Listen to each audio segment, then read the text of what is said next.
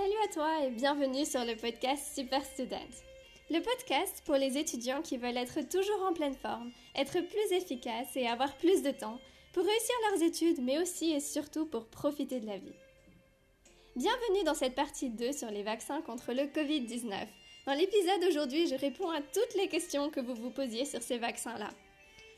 Si tu n'as pas écouté la partie 1, je te conseille d'aller d'abord l'écouter parce que dedans, je reprends vraiment toutes les bases sur comment est-ce que le virus SARS-CoV-2 infecte une cellule, qu'est-ce que c'est les vaccins normaux, quelle est la spécialité de ces vaccins à ARN dont on parle beaucoup en ce moment, la mise au point, les études cliniques, bref, toutes les bases. Si ça a déjà été fait, alors c'est parti, je réponds à toutes vos questions. Alors, une des questions que vous m'avez posées, c'est combien de temps ça prend normalement pour développer un vaccin? En moyenne, ça prend de 10 à 20 ans, parfois même plus. Mais dans les situations d'urgence et de crise comme en ce moment, c'est possible de raccourcir les délais. Mais pour qu'un candidat vaccin passe par toutes les étapes sans en brûler, il faut normalement minimum 12 à 18 mois. Alors les vaccins qui arrivent sur le marché en ce moment, ça a été plutôt 10 que 12 mois. Comment est-ce que c'est possible d'être aussi rapide en fait?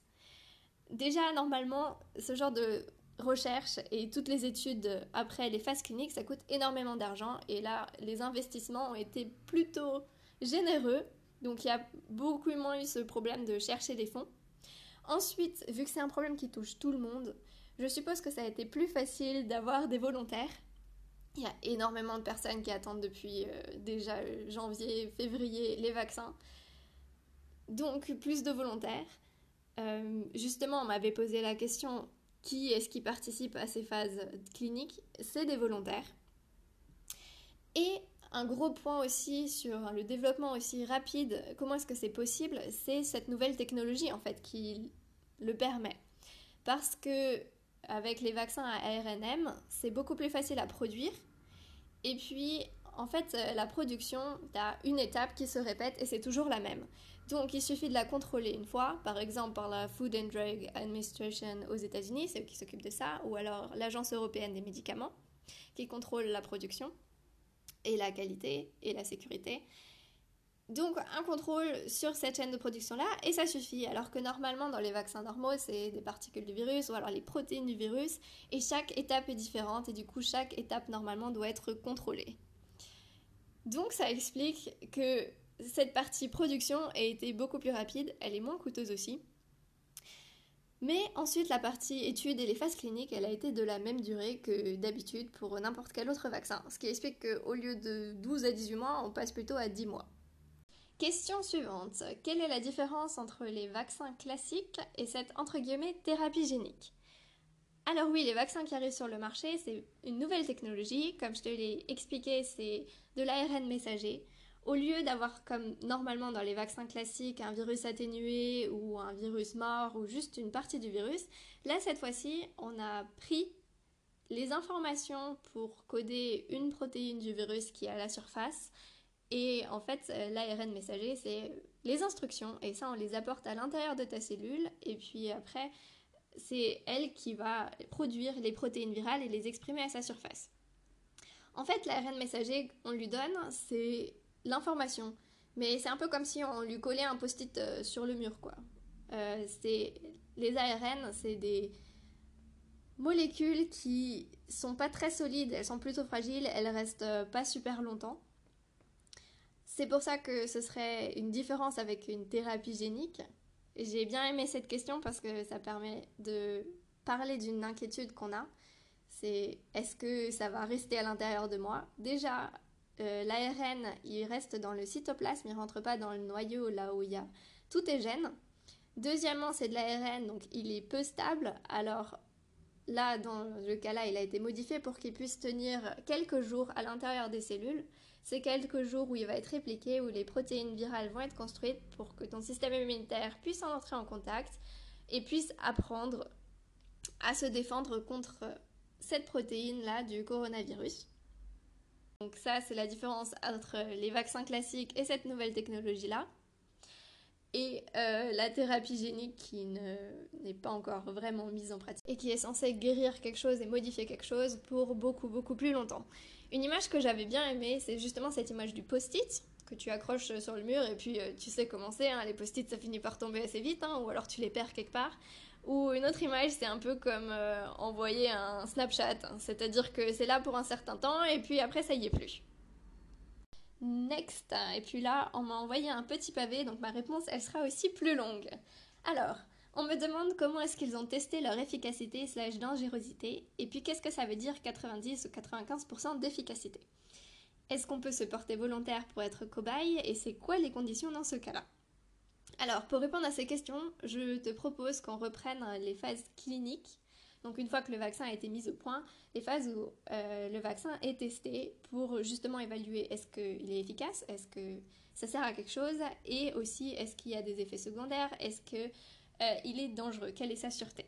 Pour ça, je te propose qu'on passe justement avec l'exemple de Pfizer BioNTech, ce que eux ils ont fait, ce qu'ils ont remarqué et quelles ont été leurs étapes. Et puis on regardera leurs résultats et puis aussi celui du Moderna qui est le deuxième vaccin à arriver sur le marché. Alors, je ne sais pas si tu te rappelles, mais on avait d'abord la phase préclinique qui est un test fait sur des euh, souris et ensuite des singes, des chimpanzés. Et puis là, ça nous donne déjà un indice sur euh, l'efficacité présumée du vaccin au tout début, parce qu'on est encore au tout début. Euh, et en fait, ils ont remarqué que les protéines du virus étaient 10 à 18 fois plus élevées dans le sérum des animaux à qui on avait euh, inoculé le vaccin, comparé au sang des humains qui étaient infectés, qui étaient malades avec le Covid-19. Donc, là, on a euh, déjà un bon indice que cette technologie-là marche dans le sens où donner l'information aux cellules, ça permet bel et bien d'avoir euh, une production des protéines virales. Ensuite, ils ont remarqué aussi que les, différentes cellules immunitaires étaient plus élevées après euh, avoir eu le vaccin. Donc ça donne aussi un indice sur le fait que le système immunitaire réagit bel et bien à ces protéines virales qui euh, ont été produites par les cellules à partir de l'information d'ARN qu'on leur avait donnée. Ça, c'était la phase préclinique. Ensuite, on passe à la phase aux phases cliniques. La euh, première phase clinique, ils avaient en fait deux vaccins qu'ils voulaient tester. Et ce qui est important à comprendre, c'est qu'ils avaient déjà prévu que ce serait un vaccin qui ferait avec deux injections. Donc la première au jour 0, on va dire, et la deuxième au jour 21. Et du coup, toutes les études sont comme ça. Et si tu choisis d'avoir euh, ce vaccin-là de Pfizer BioNTech, c'est important d'avoir les deux injections parce que c'est comme ça que ça a été testé. Quand on te dit 90 ou 85% d'efficacité, c'est basé sur ces deux injections-là. Donc si tu n'en as qu'une, tu peux pas partir du principe que ça aura la même efficacité. Donc ils avaient deux vaccins à la base euh, qui voulaient faire passer par les phases de test. Et justement dans cette première phase, donc sur une dizaine de personnes, ils voulaient surtout regarder les effets secondaires et la sûreté. Et donc à chaque fois, ça a été testé selon deux catégories d'âge. Donc il y avait une catégorie euh, à partir de 16 ans jusqu'à euh, une quarantaine d'années, je crois, et euh, après des personnes plus âgées. du coup, qu'est-ce que c'était les effets secondaires? On distingue les effets secondaires locaux et les effets secondaires systémiques. Les effets secondaires locaux, c'est la douleur à l'endroit de l'injection, euh, la rougeur du bras par exemple, parce que ça s'injecte en intramusculaire, donc dans le bras en général, et le gonflement. Dans ce qu'ils ont remarqué, c'est qu'il y avait surtout une douleur à l'endroit de l'injection et pas tellement rougeur ou gonflement.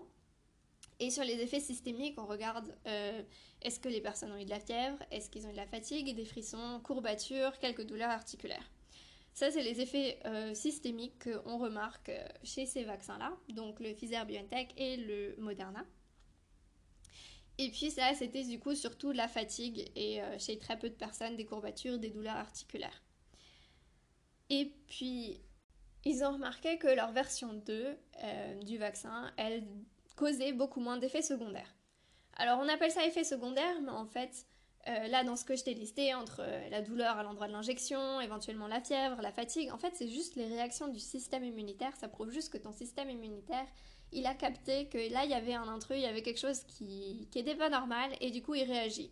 C'est euh, en fait plutôt une bonne nouvelle sur ces effets secondaires qui sont, euh, on dit, modérés à pas graves. Parce que ça veut dire que ton système immunitaire réagit et que tu vas bien et bien construire une immunité. Du coup, étant donné que leur version numéro 2 avait quand même moins d'effets secondaires, c'est elles qu'ils ont choisi pour ensuite passer par les phases 2 et les phases 3. Bon, ensuite, phase 2, phase 3, tu sais comment ça marche, t'as écouté la partie 1. Mais j'aimerais revenir sur la phase 3 pour t'expliquer comment est-ce qu'ils ont organisé ça et comment ils testent l'efficacité. Et comment ça se passe Alors, pour Pfizer BioNTech, il y avait 43 000 et quelques participants. Et ils ont été randomisés. Ça veut dire qu'on les a divisés en deux, mais ça a été fait au hasard, aléatoirement. Il y a la moitié qui a eu deux injections, donc jour 0 et jour 21, avec le vaccin. Et l'autre moitié a eu aussi deux injections, jour 0 et jour 21, mais avec un placebo. Et c'est une étude qui a été faite en double aveugle. Pardon. Qu'est-ce que ça veut dire? Ça veut dire que les participants, ils savent pas si dans leurs injections c'est vraiment le vaccin ou si c'est un placebo. Et ça veut dire que les personnes qui injectent le vaccin, eux non plus, ne savent pas si c'est le vaccin ou si c'est le placebo. Et les personnes qui regardent les résultats au départ ne savent pas non plus si c'est un vaccin ou un placebo. Ils ont décidé de regarder justement euh, qui avait eu le vaccin, qui avait eu le placebo à partir de 94 cas de Covid positifs. En fait, les participants leur avaient demandé dans les semaines qui suivaient et dans les mois qui suivaient de dire s'ils avaient des symptômes. Et euh, ensuite, si les symptômes concordaient, ils se sont fait tester. Et donc, une fois qu'on a atteint ces 84 personnes, 94 personnes qui ont été positives et qui ont été malades avec le Covid, on a regardé sur ces 94 personnes qui avaient eu le vaccin et qui avaient eu le placebo. Et c'est comme ça qu'on arrive à ces 90% d'efficacité pour empêcher du coup la maladie du Covid. Ça donne pas d'informations sur les cas asymptomatiques, puisqu'on leur avait demandé de venir s'ils avaient des symptômes et on les a testés que s'ils avaient des symptômes. On n'a pas testé tout le monde régulièrement. Ça, aurait été une manière de regarder un peu avec les cas asymptomatiques. Euh, dans le cas de Pfizer, ils n'avaient pas de cas de Covid gras. Euh, dans le cas de Moderna, euh, justement, ils arrivent aussi à 94, et quelques efficacité. Et en fait, ce qui est intéressant dans le cas du vaccin Moderna, c'est qu'ils ont eu 11 cas sévères mais ça a été tous des cas de placebo, enfin qui avaient eu le placebo, ce qui permet de dire que le vaccin fonctionne pour empêcher d'attraper la maladie et euh, aussi permet d'éviter d'avoir des cas plus sévères. Par contre, ça ne donne pas d'informations sur est-ce qu'il empêche la transmission, est-ce qu'il empêche le fait de s'infecter. Donc en fait, ok, c'est une super nouvelle que les vaccins arrivent et qu'ils soient aussi efficaces. Normalement, les vaccins, c'est, je sais pas moi, 70% d'efficacité.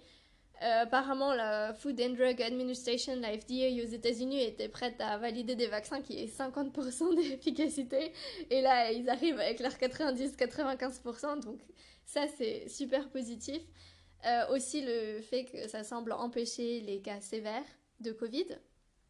Par contre, le bémol, c'est que ces études-là, elles permettent pas de savoir si euh, on va pouvoir arrêter ces chaînes de transmission-là quand les personnes ont été vaccinées. Donc ça, je vous préviens, ça va pas être du jour au lendemain, tout le monde est vacciné, on revient à la vie normale, on oublie tout euh, comme si jamais rien ne s'était passé. Ce sera pas comme ça. Ce que j'ai oublié de dire, c'est que sur les 43 000 et quelques participants dans la phase 3 de Pfizer BioNTech, ou même pour celle de Moderna, et là c'est encore plus intéressant parce qu'on a les statistiques, en fait on peut voir euh, quelles caractéristiques ont les personnes qui ont été incluses dans l'étude. Donc on voit combien ont plus que 65 ans, on voit euh, quel âge minimum avaient les, volontaires, on voit aussi euh, les origines ethniques, on voit aussi qui, combien avaient des comorbidités. Donc en fait, euh, l'objectif, ça a été d'inclure le plus possible de diversité à l'intérieur du groupe de participants pour justement avoir le plus d'informations possible sur euh, l'efficacité entre les classes d'âge, mais aussi la sécurité entre les différentes origines, entre euh, les différents âges. Voilà, donc quelles conditions pour se porter volontaire Je peux pas te répondre exactement, mais c'est important dans ce genre d'études d'avoir le plus possible de diversité, euh, autant sur l'âge que sur les origines, que sur euh, les antécédents de maladie. La question qui revient le plus souvent, et puis c'est aussi la grosse question que moi je me posais, c'était sur la sécurité ou non des futurs vaccins. Parce que nouvelle technologie, situation particulière, la question se pose. Du coup, on va revenir sur les effets secondaires à court terme. Dans les effets locaux, il y a la douleur à l'endroit de l'injection. Et dans les effets systémiques, il y a surtout la fatigue, même euh, qui peut durer un ou deux jours, et puis euh, de temps en temps des courbatures et des douleurs articulaires. Sur les effets à long terme, et moi c'était vraiment ce qui m'inquiétait à cause de cette nouvelle technologie, parce que ben, on se demande un peu comment est-ce que le système immunitaire réagit. Là, il faut savoir qu'on a à peu près deux à trois mois de recul sur des milliers de personnes qui ont eu une dose de vaccin, que ce soit de Pfizer ou de Moderna ou un autre. Il y a ceux de Johnson Johnson ou l'AstraZeneca, ça c'est euh, aussi une nouvelle technologie, mais c'est avec de l'ADN. Je ne vais pas en parler plus que ça maintenant. Euh, toujours pour dire que ça se cumule. Donc on a les expériences euh, générales de tous ces vaccins-là et de toutes leurs études. Et sur deux mois, il n'y a pas d'effet secondaire grave qui a été rapporté. et puis ça, c'est quelque chose que j'ai appris aujourd'hui par un immunologiste, enfin un médecin immunologiste, c'est que les effets secondaires qui vont avoir un impact sur le long terme, ils apparaissent normalement dans les deux premiers mois. Et vu qu'il n'y en a pas vraiment qui ont été rapportés, c'est une plutôt bonne nouvelle et moi ça me rassure, donc j'espère que ça te rassurera aussi. Voilà, ça c'était sur la sécurité des vaccins en eux-mêmes. Après, il faut savoir que autant niveau production c'est super facile, niveau mise au point ça va vachement plus vite et c'est super. Et c'est sûrement pour ça que cette nouvelle technologie-là, ça va être euh, le futur des vaccins. Autant je suppose que tu en as entendu parler, niveau stockage et transport, c'est pas trop ça. Le Pfizer BioNTech, par exemple, tu peux le tenir 6 mois, mais à moins 70 degrés. Donc c'est super pratique parce que personne n'a un réfrigérateur qui fait moins 70 degrés, même pas les hôpitaux. En tout cas, pas les hôpitaux normaux. Après, il tient 5 jours au réfrigérateur ou au congélateur. Je sais plus exactement à quelle température, il faudrait regarder ça. Le Moderna, c'est un peu mieux. Mais voilà, on se rend compte que ça va être logistiquement un peu compliqué dans le transport et le stockage de ces vaccins-là. C'est pas super pratique. Pourquoi est-ce que c'est le cas? Pourquoi est-ce qu'il faut des températures aussi extrêmes? J'ai trouvé deux réponses. L'une, c'est par rapport aux vésicules dans lesquelles, enfin des bulles de graisse dans lesquelles l'ARN est emballé pour pouvoir accéder à tes cellules. Le fait qu'elles soient pas très très stables et qu'on ait besoin justement de températures très froides pour les conserver stables. Ou alors par rapport à la stabilité de l'ARN en lui-même. Je t'ai dit que c'est une molécule qui normalement est un peu comme un Snapchat ça dure pas très très longtemps. Et euh, du coup, on veut à tout prix éviter de la modifier parce que le résultat sera pas le même. En fait, ça veut dire que le plus grand enjeu, ça va être euh, que le vaccin que toi tu reçois vraiment, il soit toujours correct comme il l'avait mis au point à la base. Sinon, on m'a posé la question, est-ce que le vaccin devrait être obligatoire ou va être obligatoire? De façon pratique, si on regarde là où pour l'instant ça a déjà commencé à vacciner, où les, où les vaccins sont autorisés, c'est au Royaume-Uni, où ils vaccinent déjà les personnes à risque, et aux États-Unis, où la FDA vient d'approuver euh, le vaccin de Pfizer-BioNTech, c'est des autorisations d'urgence de mise sur le marché. C'est-à-dire qu'ils ont des critères bien particuliers, ils évaluent les risques et les bénéfices. Ça permet en fait d'avoir des mises sur le marché plus rapides, plus simples dans les situations de crise comme celle-là. Mais l'autorisation, en fait, elle sera aussi longtemps que le juge nécessaire, c'est-à-dire qu'à tout moment, en fait, ils peuvent décider que euh, vont la retirer. Si, par exemple, ils se rendent compte qu'il y a un risque, ou alors si les bénéfices sont plus aussi élevés, ou tout simplement on n'est plus en situation de crise.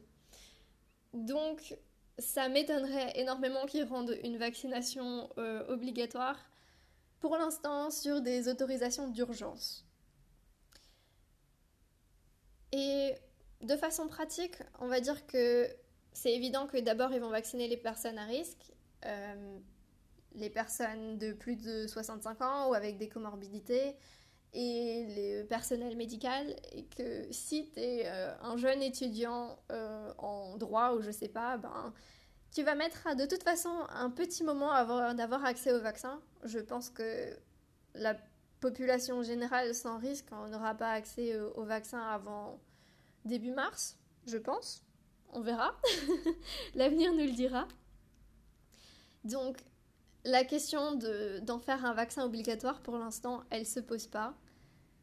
Après, c'est si ça devrait être un vaccin obligatoire. Moi, personnellement, je suis contre, mais parce que j'aime avoir euh, ma liberté de, choix et je pense que. Enfin, j'ai envie de pouvoir choisir et de faire mon propre, euh, ma propre évaluation risque-bénéfice. Et puis de voir euh, encore sur la période qu'est-ce qui va se passer au début de la phase 4, etc. On est arrivé au bout de toutes les questions que vous m'aviez posées, mais, mais, mais, il y a encore des questions que moi je me pose et qui sont restées sans réponse, donc j'aimerais t'en parler un petit peu. La première question qui reste en réponse, c'est justement est-ce que les vaccins permettent d'empêcher la transmission, d'empêcher d'être infecté et de transmettre le Covid autour de soi? Parce que ça, c'est pas des choses qui ont été testées par les phases cliniques des vaccins. Donc ça, on ne sait pas si en étant vacciné, tu peux encore transmettre de façon asymptomatique autour de toi le virus. Deuxième grosse question, c'est exactement comme on ne sait pas combien de temps tient l'immunité, donc la mémoire de ton système immunitaire après avoir euh, chopé le Covid. C'est-à-dire que tu as été malade, ton système immunitaire a réagi, il a combattu le virus et ensuite il garde une mémoire pour si jamais le virus pointe son nez une prochaine fois. On ne sait pas combien de temps ces cellules, ces anticorps y tiennent. Mais là-dessus, j'ai une bonne nouvelle parce qu'il y a déjà des petites études qui ont été faites sur 185 personnes à 6 mois et plus après l'infection. Et ce qui en est ressorti, c'est que pour 85%, donc la plupart des gens, l'immunité à 6 à 8 mois après l'infection, elle était encore bonne, elle était encore suffisante pour avoir une bonne réponse immunitaire si jamais le virus réinfectait ces personnes-là. Donc ça, c'est déjà une super nouvelle pour ceux qui ont malheureusement chopé le Covid, euh, qui sont passés par là. Vous pouvez vous dire que à 6 à 8 mois, vous avez encore beaucoup de chances d'avoir une immunité qui est suffisante. Après, justement, c'est des informations qu'on commence à avoir avec le virus, mais qu'on n'a pas encore du tout avec le vaccin.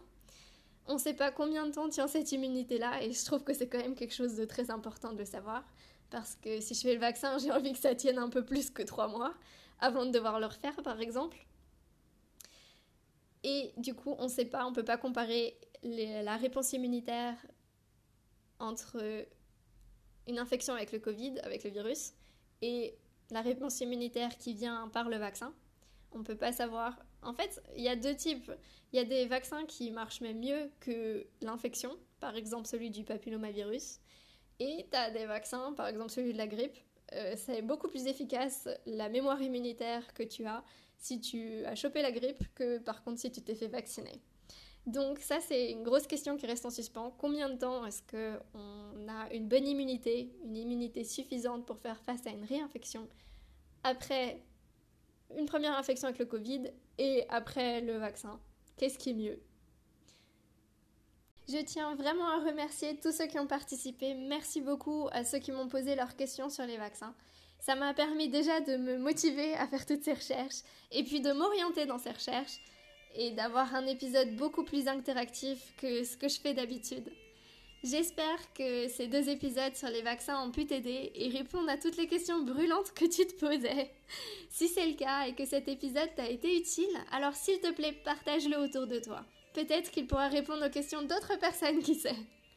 Si tu as d'autres questions ou des suggestions pour les épisodes suivants, je te conseille de venir me suivre sur Instagram. D'ailleurs, je te mettrai mon compte dans la description de l'épisode. C'est là que je suis la plus active, je partage ce que j'apprends et puis aussi pas mal de mon quotidien. Porte-toi bien et puis on se retrouve pour le prochain épisode. Bye bye